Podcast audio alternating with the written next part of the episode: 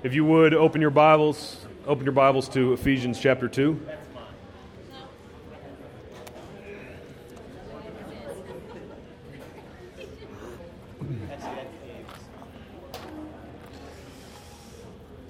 About a month ago, we jumped into a series that centers on the theology of the Protestant Reformation.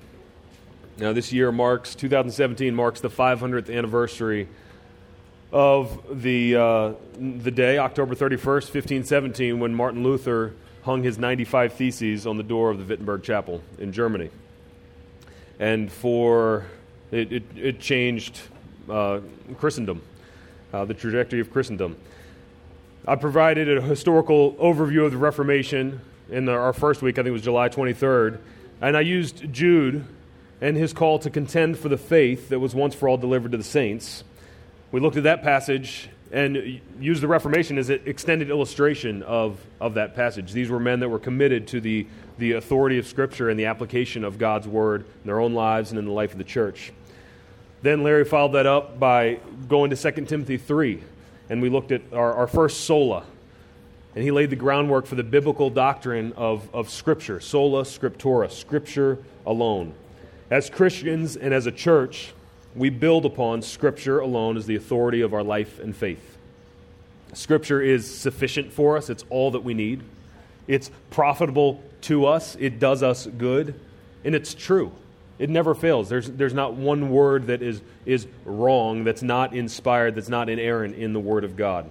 So we're a people of, of Scripture alone. Then a couple weeks ago, we turned to the beginning of Paul's letter to the Romans and looked at the biblical idea of justification by faith justification by faith alone. And this doctrine really set the tone for the Reformation. Our faith, we said, looks to Christ and lays hold of his work. Faith is the work of the Holy Spirit by which we cling to Christ. And this morning we turn to a third sola of the Reformation grace alone. And uh, before we go any further, let me pray for us. Would you bow your heads with me? Father, we come before you with hearts, hearts full as we have already rejoiced in and reflected on uh, the goodness of the grace you have shown us in Christ Jesus. Thank you, though we were once far off, you have brought us near by the blood of Christ. And it's in this reality that we rejoice. Thank you that you have spoken to us in your word and you speak to us today through your word. Lord, help me to not be a hindrance or a distraction to these wonderful brothers and sisters from encountering you in your word. May our, our ears be ready to hear and our hearts be soft to be conformed to your word. We pray this for your glory. Amen. Our church is named Grace Church, and it's named Grace Church for a reason. And I hope that as we reflect on this doctrine, we will, we will have even more more that informs the name of our church, Grace Church. It's not just some cute Christian phrase we call ourselves Grace Church just for fun. No, Grace Church, grace is what defines us as Christians. We are all about grace and grace alone. And that's what we sang about earlier this morning. We, we sang this song, Grace and Grace Alone. I will run this race by grace and grace alone. I will slay my sin by grace and grace alone. I will reach the end by grace and grace alone. We have grace at the start, grace through the middle, grace to the end. Grace without mixture, grace without addition, grace without qualification. We are all about grace. And grace was the central cry of the Reformation. And it's still the central cry for us today. Now, as we dive in, let me tell you where we're going to be going. I'm going to start by providing just brief historical context. And then we'll look at, so looking at the Reformation, and then we're going to look at Ephesians 2 and unpack what the reformers recovered from the biblical teaching on grace. And as we go, I'm just going to make three simple points. Three simple points our problem, God's solution, and our response. So let's uh, read this passage together, and then we'll, we'll continue on. Ephesians chapter 2, verse 1. This is the word of God. And you were dead in the trespasses and sins in which you once walked, following the course of this world, following the prince of the power of the air, the spirit that is now at work in the sons of disobedience, among whom we all once lived in the passions of our flesh, carrying out the desires of the body and the mind, and were by nature children of wrath like the rest of mankind. But God, but God, being rich in mercy because of the great love with which He loved us, even when we were dead in our trespasses, made us alive together with Christ. By grace, you have been saved. And raised us up with him and seated us with him in the heavenly places in Christ Jesus, so that in the coming ages he might show the immeasurable riches of his grace in kindness toward us in Christ Jesus. For by grace you have been saved, through faith. And this is not your own doing, it is the gift of God, not a result of works, so that no one may boast.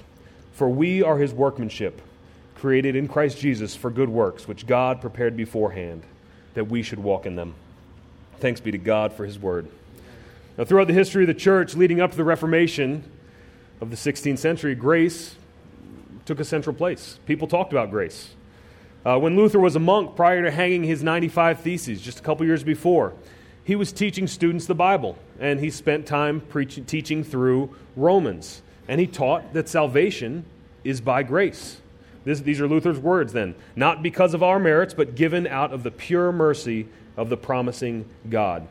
And when Luther said this, nobody in the Catholic Church declared him a heretic. No one corrected him. No conflict was created. Why? Because Roman Catholicism taught that salvation is by grace. So, so what's the big deal? The entire Reformation hinged on the word that was missing there alone. Alone. At the time of the Reformation, grace played this massive role in Roman Catholicism. Grace is what saved the Christian and worked in the Christian. The thinking would go like this We have this problem sin. We have this spiritual lethargy, this spiritual laziness. We don't do what we ought to do. And so we need, we need a kick in the pants. We need some energy, some motivation. So God gives us grace. One, one author likened it to a spiritual Red Bull. God gives us this spiritual Red Bull or that 3 p.m. espresso, and grace comes in and it, it gives us the prick that we need to be holy. It's grace working with us that makes us loved by God. That's how grace was, was taught and thought of. Grace was thought of primarily as a thing to be dispensed to help us perform.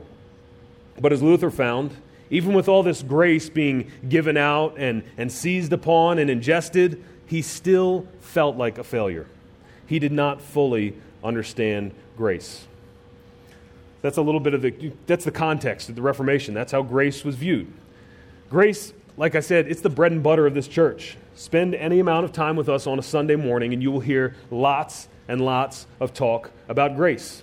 Even this morning, our songs were marked by singing about grace. I mentioned grace alone. We also sang grace and peace. Oh, how can this be? For lawbreakers and thieves, for the worthless, the least. So, in spite of our state, God has shown us grace. But too often, grace isn't that amazing to us. We can seem to take it for granted as we navigate our days. And we can also tend to, to minimize it by thinking of it as maybe that five hour energy just give me grace, Lord. Just give me grace to get through this. But let not that be the case for us. Let us be amazed at grace. Sinclair Ferguson here says this being amazed by God's grace is a sign of spiritual vitality. It is the litmus test of how firm and real is our grasp of the Christian gospel and how close is our walk with Jesus Christ. The growing Christian finds that the grace of God astonishes and amazes. My hope for us this morning as we look at this text and reflect on grace is that we be amazed once again. Let us be astonished and amazed at the grace of God. Now, John Calvin, he, he famously begins his Institutes with this statement Nearly all the wisdom we possess, that is to say, true and sound wisdom, consists of two parts the knowledge of God and of ourselves. So we must know God and ourselves, but far too often we live as if we don't understand either. We either think of ourselves as too great, and, or God is too small, or both. Actually, normally it's both. God is too great, us is, as I mean, God is too small, us is too great. Did I even say that right the first time? All right. We think of ourselves as too great, and God is much too small. The doctrine of grace alone, it aims to correct this area, error, error to make, it, make us think rightly. In grace, we find salvation. In grace, we find freedom and joy and human flourishing. Grace is the key to the Christian life. So, in order to understand grace, let's look at number one, our problem. We're going to look at Ephesians 2, verses 1 through 3. And you were dead. You were dead in the trespasses and sins in which you once walked. Our problem, our sin, sin makes us dead. We are dead in sin. One pastor writes this Dead men tell no tales, nor they, do they do anything else. If the human existential and religious problem is death, then only an external action on the part of someone more powerful than death can actually resolve the difficulty. We are dead in our sin. Second, we are controlled by sin.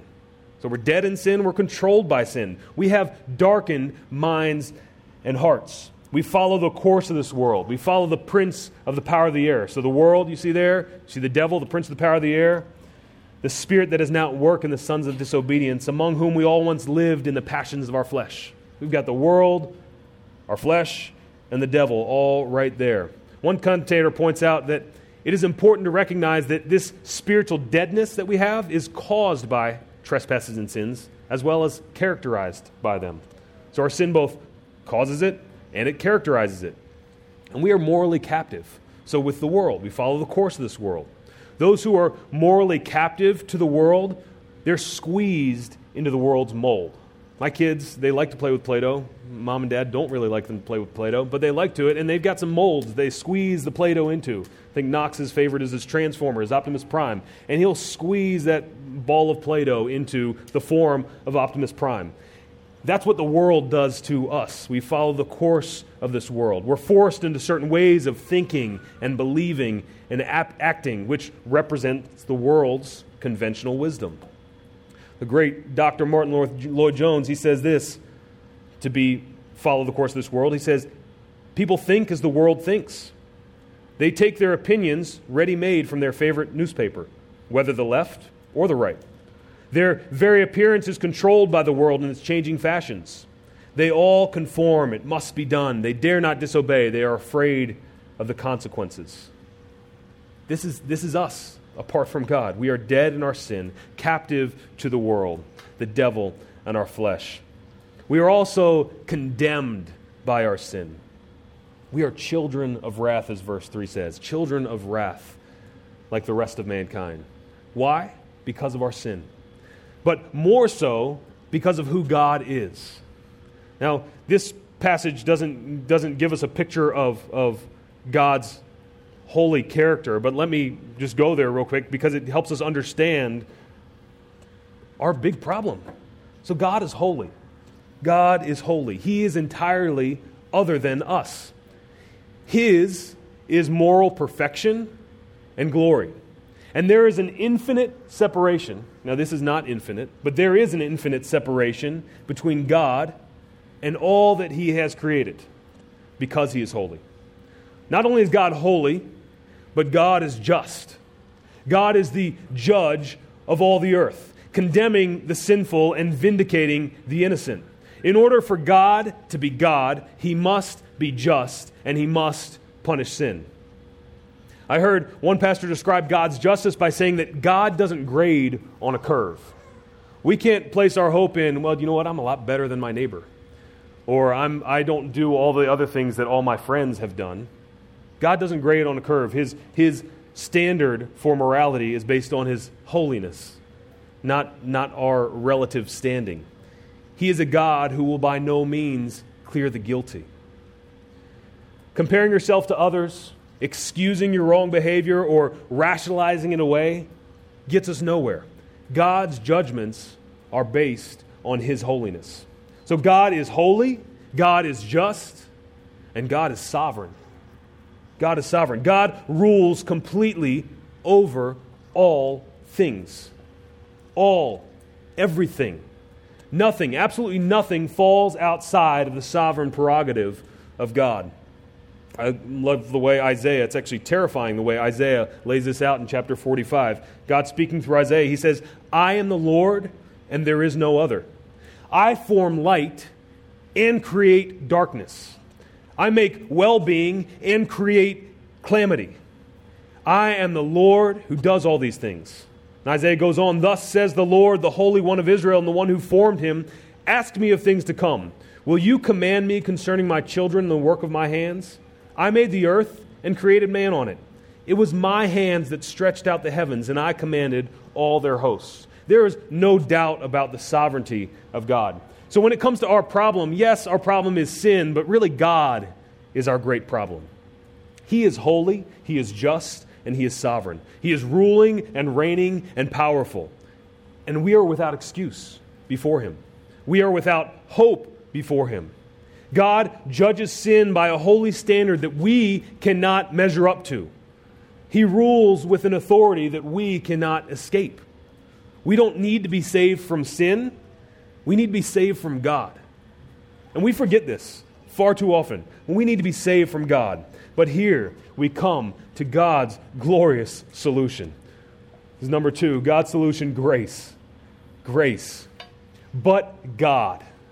But God, being rich in mercy, because of the great love with which He loved us, even when we were dead in our trespasses, made us alive together with Christ. H.B. Charles Jr., one of my favorite preachers, he said this God is the sinner's problem, but the sinner's problem intervened to become the sinner's solution. What God required, God provided. Paul doesn't write, but we. He doesn't get to that point, but we, or but God working with us. No, he writes, but God. But God. Grace is God's intervening work for us and in us. It's God stepping into our deadness and changing everything. Grace is God stepping into our dead state and changing everything. Now, important implication, an important implication of this is that grace is not some attribute of God like we think of God being all powerful, or God being all wise, or God being holy. Grace is entirely connected to the fall. Because grace is what happens when God's character, so all of his attributes, when they're applied to our failure. Pastor Carl Trueman and professor, he writes this A loving God, faced with the rebellion of his creatures, desires to bring them back into communion with himself. Yet his holiness cannot simply allow their sin to pass without response.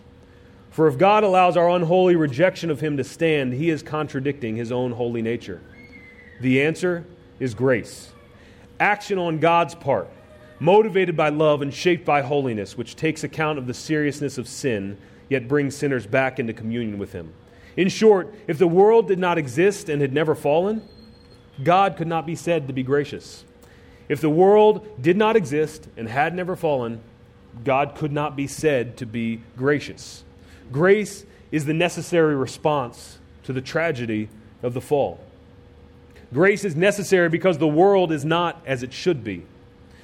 And grace is not some ambiguous theological category or some sentimental feeling that God has.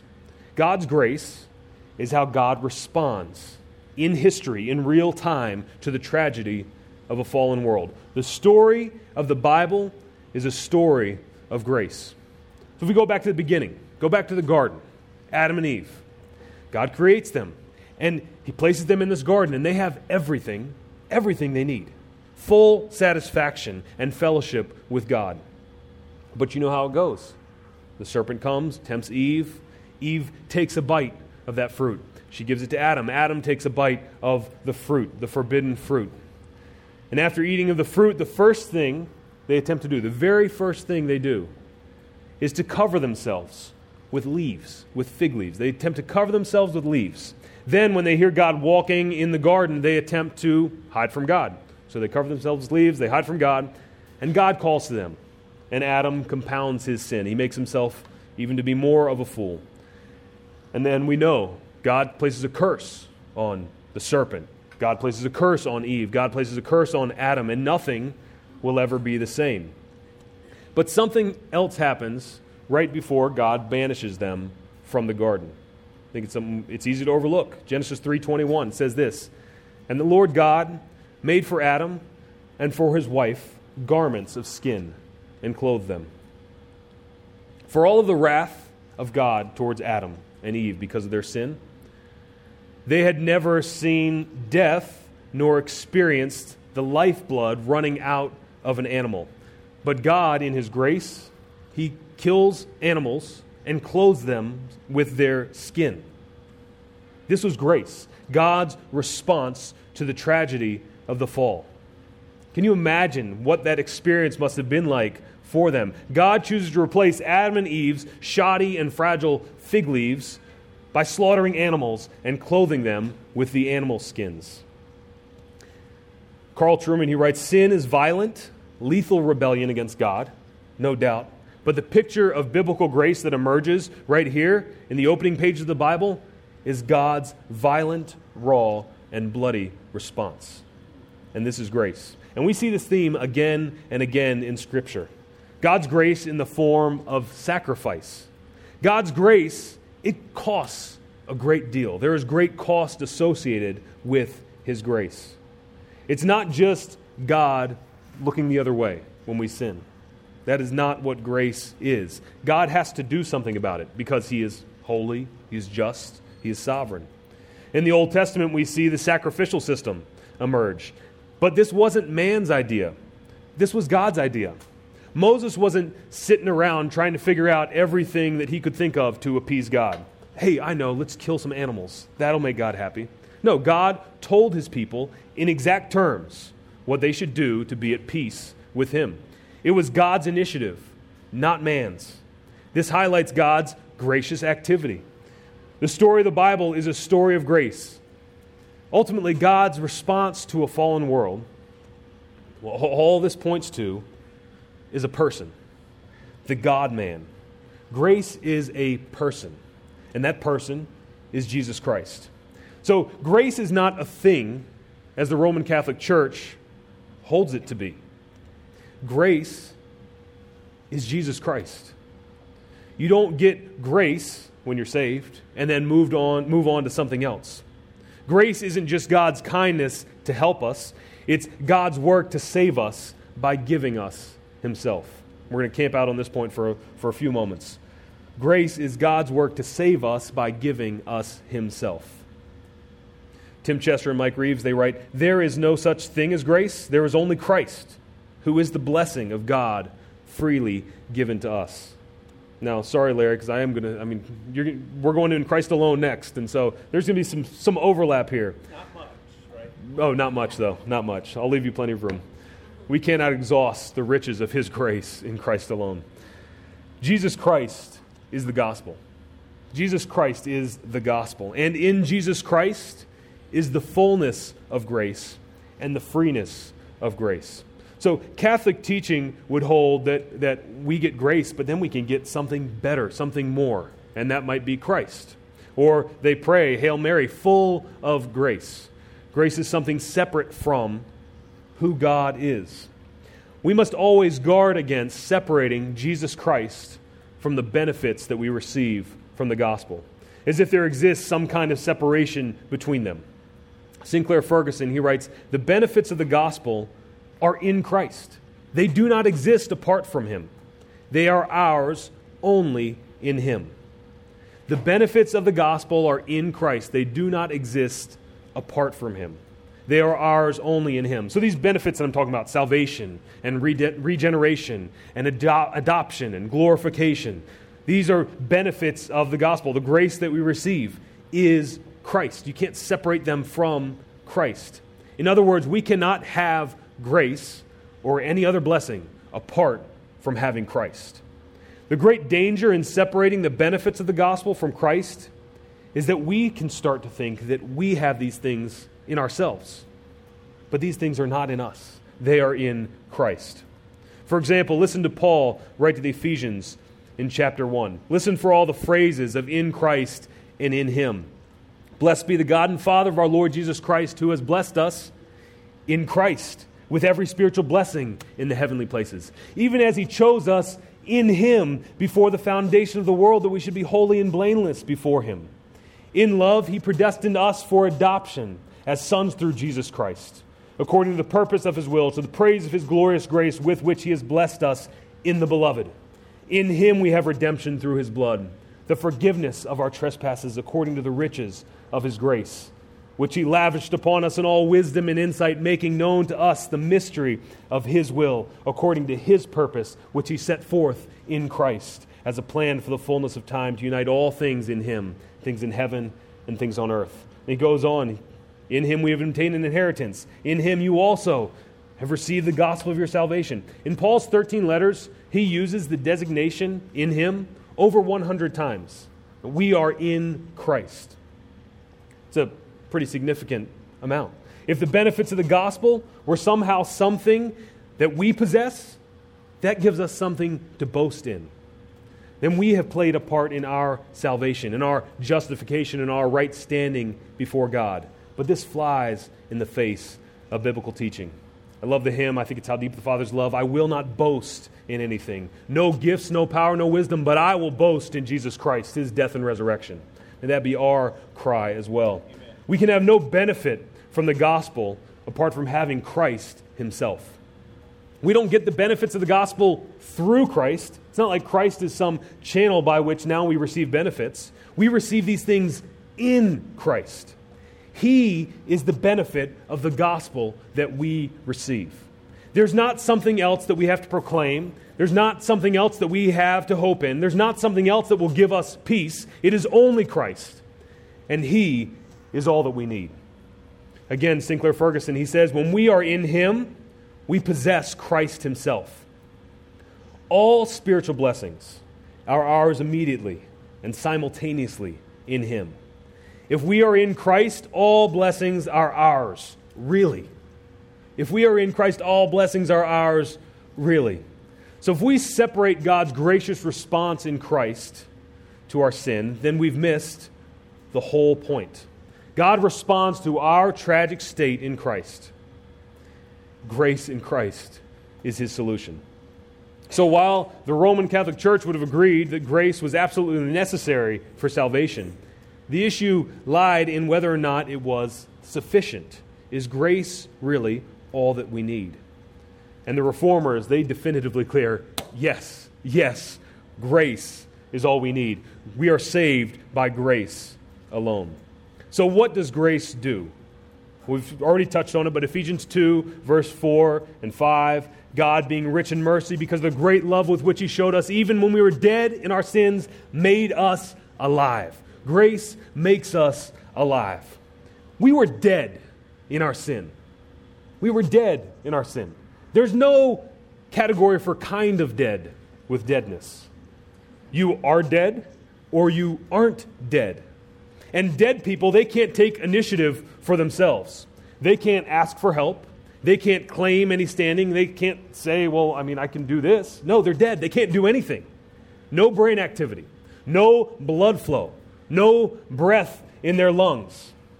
In our deadness, a mere pep talk or a bit of life coaching, it's not going to help us. We need resurrection. And that has to come from outside of us. When Jesus' friend Lazarus died, he could not save himself. He could not rouse himself from the tomb. He could not resuscitate his heart and lungs. And he lay in that tomb for days, dead, completely dead. But Jesus came. Jesus came, and he cried out, Lazarus, come out. And that dead body that dead body laying dead in the tomb. No brain activity, no breath in his lungs, no blood coursing his veins. Uh, one author phrases it, then his hand twitched. Life, life. And he comes out. And um, I always think it's funny. Lazarus comes out, and he's coming out of deadness. It's kind of crazy. But he's, I mean, he's all wrapped up. He needs some help getting undone. So he gets help getting undone. That is the power of God. Lazarus gives us a picture of God's grace in action. This is what God does to the sinner. Grace makes us alive together with Christ. By grace you have been saved. Grace also raises us up with him. So, this resurrection life that Jesus Christ had as he rose from the grave, this is our life. So, we have new life in him, and we have glorification in him. We have been seated with him in the heavenly places in Christ Jesus, so that in the coming ages he might show the immeasurable riches of his grace and kindness toward us in Christ Jesus. Look at that word immeasurable. Like you can't measure it. immeasurable riches of his grace and kindness. We kind of have the sense that, like, I mean, we'll, we've got it all. I've grasped it all. Maybe I'll learn a little bit more next year. But that is not the case with God's grace. We can't exhaust it. His grace is far too glorious, far too immeasurable for us to be able to contain. So grace makes us alive, and grace saves us. Ephesians 2 8 9. For by grace, by grace you have been saved. Through faith, which we talked about a couple weeks ago. And this is not your own doing, it is the gift of God, not a result of works, so that no one may boast.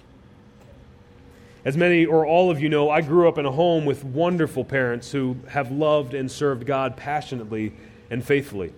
And throughout my childhood, I heard again and again and again and again this, this truth, this gospel truth, that I can only have salvation in Christ. I heard it, but I did not know it.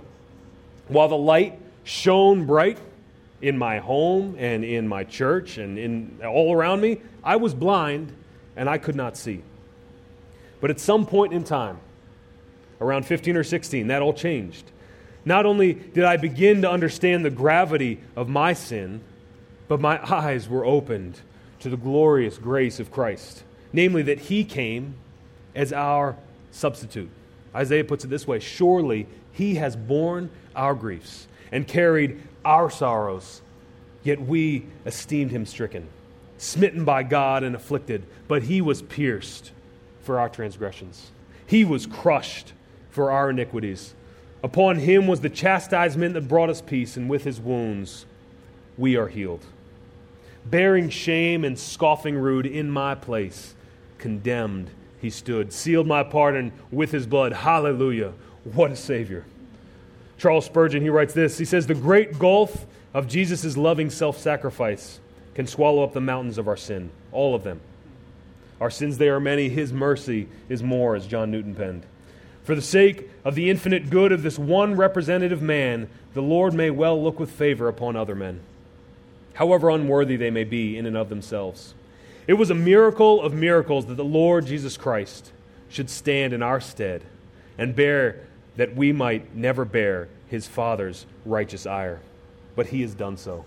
It is finished. God will spare the sinner because he did not spare his son. God can pass by your transgressions because he laid those transgressions upon his only begotten son nearly 2,000 years ago. If you believe in Jesus, then your sins were carried away by him, who was the scapegoat for his people. Charles Wesley penned it this way Long my imprisoned spirit lay, fast bound in sin in nature's night. We were dead in our sin. That's all of us, dead in our sin. But thine eye, his eye, diffused a quickening ray. I woke, the dungeon flamed with light. My chains fell off, my heart was free. I rose, went forth, and followed thee. This is the power of grace that saves. And this grace that saves, that makes us alive, this grace is a gift. It's a gift. For grace to truly be grace, we must recognize that grace is a gift. And we must recognize that as a gift, God chooses whom he saves. We just looked a little bit ago at Ephesians 1, verses 3 and 4 and 5 there, that he chose us in Christ before the foundation of the world, that we should be holy and blameless before him. Verse 5, he predestined us for adoption as sons through Jesus Christ. You read through the Bible, and time and time and time again, you see God at work choosing his people. I was just reading this past week in Genesis, and you come to Genesis chapter, the end of chapter 11, you're introduced to this, this family and this guy named Abram. And then in Genesis chapter 12, now the Lord said to Abram, Abram hasn't done anything. Now the Lord said to Abram, Go to your country and your kindred, and go out of your country and your kindred and your father's house to the land that I will show you, and I will make you a great nation and I will bless you and make your name great so that you will be a blessing. What did Abram do? He worshiped the moon. That's what he did. And, and God chooses him to be a blessing to all people. This was woven into the fabric of God's chosen people. They are to be reminded that they are chosen by God. It's not, not what they do, it's what God has done. Deuteronomy 7 For you are a people holy to the Lord your God. The Lord your God has chosen you to be a people for his treasured possession. The Lord your God has chosen you to be a people for his treasured possession out of all the peoples who are on the face of the earth. It was not because you were more in number than any other people that the Lord set his love on you and chose you. For you were the fewest of all peoples. It's, uh, a, it's like put him down a little bit lower. It's not because you're more, but you were the fewest. But it is because the Lord loves you and is keeping the oath that he swore to your fathers, that the Lord has brought you out with a mighty hand and redeemed you from the house of slavery, from the hand of Pharaoh, king of Egypt. John Calvin puts it this way He says, We shall never feel persuaded as we ought that our salvation flows from the free mercy of God as its fountain, until we are made acquainted with His eternal election. The grace of God being illustrated by the contrast that He does not adopt all promiscuously to the hope of salvation, but gives to some what He denies to other. This is a profound truth. It's a difficult truth but it's one that, that we must praise God for because that's what His Word tells us to do. If we read through Romans, you get to Romans 9. Paul talks about God's sovereign choice. He points to Jacob and Esau, twins, twins, born from the same mother, born at the same time. They were twins. Go figure. God chooses to love one, and it says, hate the other. Jacob I loved, but Esau I hated. Paul writes, What shall we say then? Is there injustice on God's part? By no means. For he says to Moses, I will have mercy on whom I have mercy, and I will have compassion on whom I have compassion. As Paul goes through, he, he ends just reflecting on the sovereign choice of God. He ends and breaks into a doxology. Oh, the depths of the riches and wisdom and knowledge of God.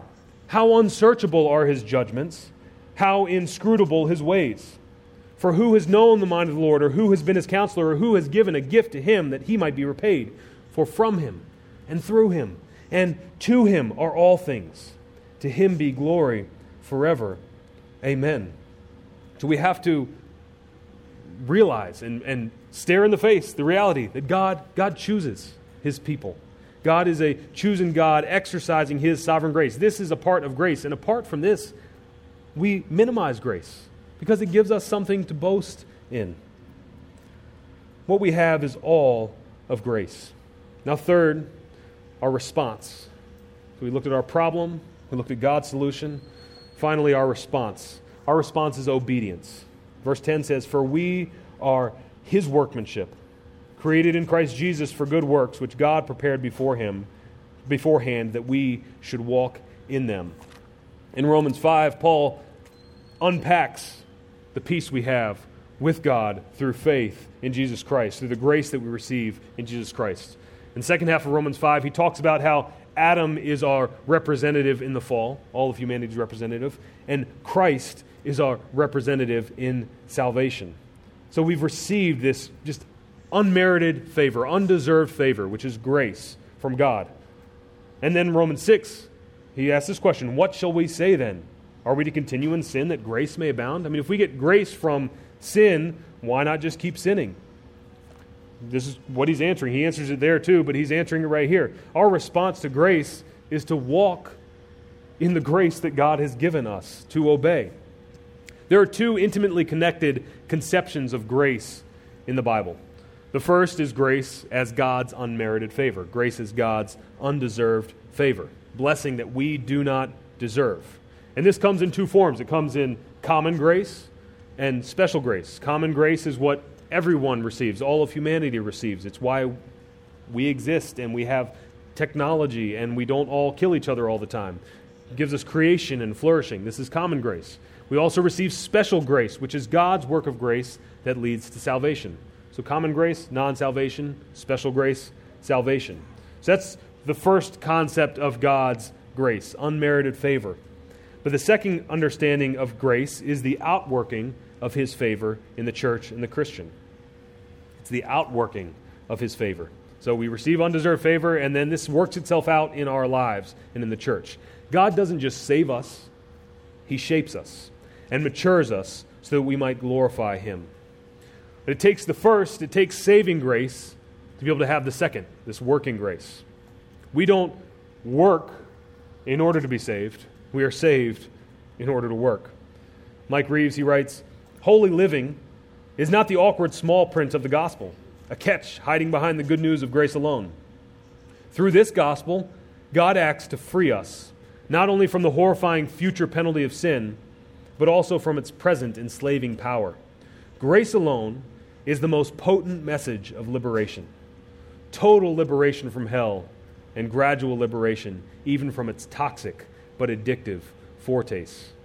This is what Paul is writing about when he writes to Titus that the grace of God has appeared, bringing salvation for all people, training us, the grace of God, training us to renounce ungodliness and worldly passions, and to live self controlled, upright, and godly lives in this present age, waiting for our blessed hope the appearing of the glory of our great God and Savior, Jesus Christ. This is what grace does. And God has given us particular means by which we experience this grace. Most importantly, the church, His Word, baptism, the Lord's Supper, and prayer. I just want to briefly highlight the relationship between God's grace and the church as we conclude. Now, it can be easy to think of the church as something that we do. In fact, this is probably the most commonly held misconception of the church today that we can do church. And there are lots of different ways to do church. How do you do church? I don't know. How do you do church? Well, this is how we do it. Church is something we do. But the church is an act of God's grace. It's because God has acted in history and continues to work in time that we are Christians that are brought together to be the church. This is grace. The church is something that God does, not something that we do. Carl Trueman, he writes this If we do church, then church depends on our strength. And the fulfillment of the promise of, say, Matthew 16, 18, which is, I will build my church and the gates of hell shall not prevail against it, then that promise depends on our strength.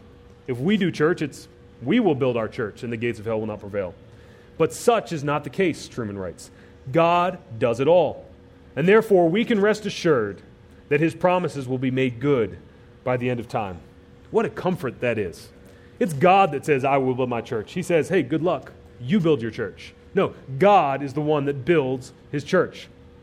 But I think our thinking, both as individuals and collectively, we can get off the rails a bit when we think of the church as the bride of Christ. This is a right and appropriate biblical category, but we tend to think of it in our terms. And when I married Christine, there was attraction. And there was much, and even more now, that I found desirable about her. And it seems that the same, shockingly, is true for her. But uh, I'm happy about that. So we have this idea, though, culturally, of marriage based on mutual attraction. But for the church to be Christ's bride is to highlight something else entirely. It is meant to show the great grace of God in rescuing us.